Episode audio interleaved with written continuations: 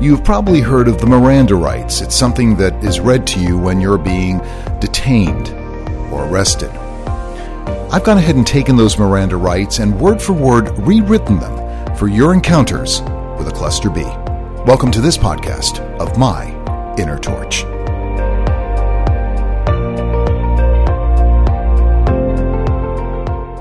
Well, Miranda rights. Well, they, that's interesting. Uh, if and I hope this never happens to you, if you happen to be in the United States and you are arrested, you are uh, you will hear this being read to you by the arresting police officer.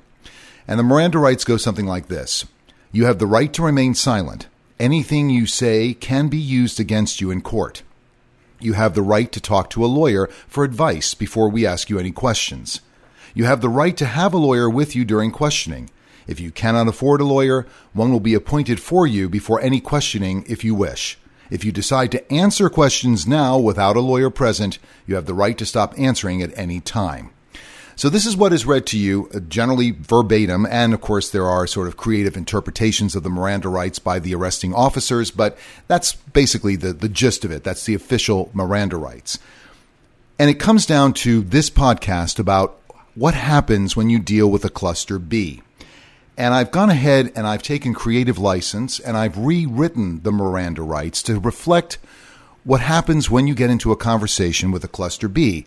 And just to give you an example, just yesterday, uh, my wife is a teacher and she's decided she doesn't want to teach anymore. So she's decided that she doesn't want to go back to the classroom next year, which will be in September. And we were having conversations, and I've learned not to challenge her when she comes up with these impulsive decisions that she wants to quit her job, uh, potentially threatening us financially. Uh, but I've, I've decided I would never challenge that anymore because obviously that would be uh, challenging her authority, her thought process, her way of thinking, whether it's delusional or based in reality. Now, naturally, if she quits her job, uh, then potentially if she doesn't have another job, that could definitely impact our fa- family financially. And if I were doing that myself, uh, she would definitely have no problem challenging my, uh, I guess, my thought process behind that, whether I was insane to do that. So she's been talking about this for several weeks. How she's going to quit. Uh, she's going. She's not going back to teach. Um, she's going to find another job, even if it means that she has to go into retail, uh, et cetera, et cetera, et cetera. So she's talking about it. She's definitely not going to go back. And so yesterday, uh, she was having. A comment. She was basically talking about how she's not going to go back, and how she's going to find you know a retail job. And I said, well, hey, you know, uh, you need to you know you need to start looking because it, it is a process. I mean, it's definitely not something. Gone are the days that you walk into a store and you fill out an application and you meet with the manager and then they hire you and there you go. Now it's on on a computer and it's all done uh, depending on where you apply. It's all done through computer HR. There's keywords on your resume, and you're lucky if you get an interview. And then when you get an interview, it's usually over the phone. And then you go in for the the actual interview, and then you have to go through a background check. You have to go through a drug check. I mean, it takes weeks. And here we are getting into August. You're supposed to start working. So I just made a very benign comment. My comment was, you know, uh, when she was talking about, yes, I'm not going to go back. I'm definitely not going to go back. And I'm like, well, you know, if you're going to find a retail job, then it's probably need to start looking now. And nothing happened. Okay, nothing happened. And then as we were having another conversation, probably about five or six hours later, she said, you know, you're pressuring me. I just feel the pressure. She was talking about, you know, finding another job. And she immediately says that I'm pressuring her with that comment when I said, you know, you may want to start looking now because it does take a while. That's not pressure. I, I wasn't pressuring her. I know better after 21 years of dealing with this woman. But she said, You're pressuring me. I feel the pressure from you. You know, you, you think I'm not going to have a job. Well, if, you know, I already have a job, meaning that she does have a job. She can go back to teach if she wants to. But she has been emphatic to me and to everybody else in the family about how she's not going to go back to teach. This this is this is blueprint blueprint cluster B behavior. BPD narcissist you you pick it. This constant underlying theme of aggression toward other people that don't agree with the way that they see things because they see things black and white they don't see any gray. You know immediately it's i'm pressuring her which is of course the farthest thing from the truth. I am definitely concerned about her not having a job, but I do trust that she has enough enough sense that she won't do it. But then again, this also falls into that impulsivity of the cluster B, throwing caution to the wind. So yes, I am definitely concerned because I can't support the whole family financially. She has to pay her bills. I pay everything else. Now there will be a vacuum created. So that, that's just a, an example of their the way that, and I'm going to read this to you. My my cluster B Miranda rights here in just a moment. The way I interpret it. But that's just an example that anything you say can and will be used against you either at that moment or somewhere down the road. So here are my cluster B Miranda rights. You have the right to remain silent.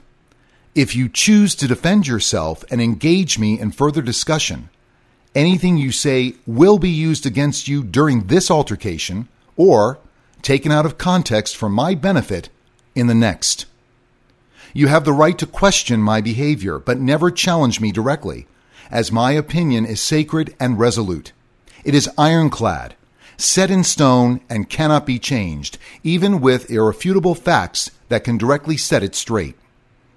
You have the right to challenge me, but in doing so, you must accept and understand we will be at war, and I will do everything in my power to strike you down so you eventually adopt my opinion as yours.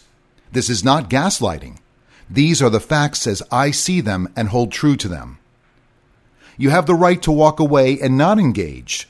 But know this I will retain and keep my opinion and thoughts and hold them as gospel. You should think twice before ever saying anything that is not in agreement with me or my delusion of the facts. So that's my interpretation of the Miranda rights. Understand you will never be right. It doesn't matter if the right is wrong and you're trying to set the record straight. You cannot set the record straight with a cluster B. You are always wrong. Understand that. You are wrong. And I tell this to my youngest daughter do not go to war with your mother. And I've said this in previous podcasts do not go to war with a cluster B because you will never, ever, ever win. And I mean that. Take it from me. I've got over 20 years of experience. They will never see the sense in what you are saying, even if it makes sense. Even if anybody else coming in on the conversation would say, Oh, yeah, yeah, I see it like that. They can't. They cannot see right from wrong, their right from wrong. They can see you're wrong, even though you're right, but you're always going to be wrong. It sounds like a tongue twister. It sounds like a riddle, but it's true. So those are the cluster B Miranda rights. Anything you say will be used against you, and it may not be then. But in the case of my wife, it was. It was a little bit later, just a few hours later, that I was pressuring her. How was I pressuring her when I just said, yeah, you know what? You should start looking because it does take a little while. Is that pressure? That is helpful advice coming from somebody with experience because I work in retail. I know. I understand the process. She doesn't. And so she thinks that she can just leave her job, expose us to financial instability, and oh, well, she'll get a job somehow, some way. Doesn't matter. But yet, as I said, if the shoe were on the other foot, it's the double standard, the cluster B double standard. If I said to her, hey, you know what? I really don't like my job. I'm, I'm just going to quit. I'll get another job, but I'm, I'm, I'm going to quit. And constantly being resolute and constantly telling her, I'm going to quit. Yep, I'm going to quit in a couple of weeks. I'm going to quit with no other job. Do you think that my wife would sit there and say, oh, that's okay. I support you. I think that's great. You go pursue what you want to do. No, she would be all over me like a cheap suit, telling me how, how irresponsible am I? How stupid am I to even think that I can do that and just walk away without another job? Yet it's okay for her to do that. And she's done that before. That's my concern. She has quit her job before, and I called her bluff a few years ago thinking, yeah, she's not going to do it. And she did. She quit a job and left us in financial peril because she decided she didn't want to do it anymore. And that's another trait of a cluster B. It's this instability. It's this impulsivity that they can decide on a dime that they're bored. And they get bored very quickly, mind you. They get bored with relationships. They get bored with their job. They get bored with their life. And then they have to change it. And they don't care what happens as a result to other people because these people are inherently selfish, self centered. And I don't fault them at that to the, to the degree that it's a survival skill for them. They have to be selfish and self centered. They have to preserve their world as they see it, and they will preserve it at a dying cost. They will die preserving it. They don't care if their marriage fails because their delusion, their their their reality has to stay true. And it doesn't matter what you do. It's amazing to me to see how these people behave. And I do say these people because they are not operating in normality. They are not operating in our dimension, what we would consider to be rational. They are completely irrational.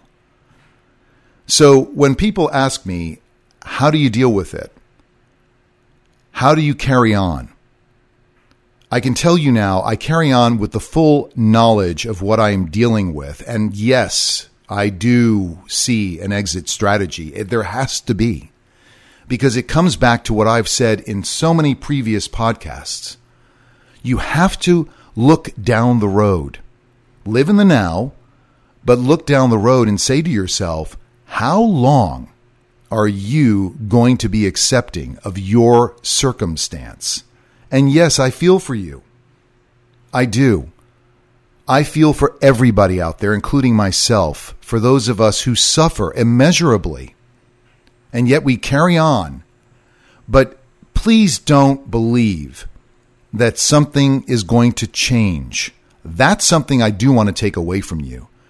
Because I always thought, well, maybe it's the way I'm dealing with her. Maybe it's the way I'm, you know, the way I'm, I am. Maybe I'm not doing something right. I was blaming myself and rationalizing my life away, always sweeping things under the rug and giving emotional allowances to somebody who does not deserve them.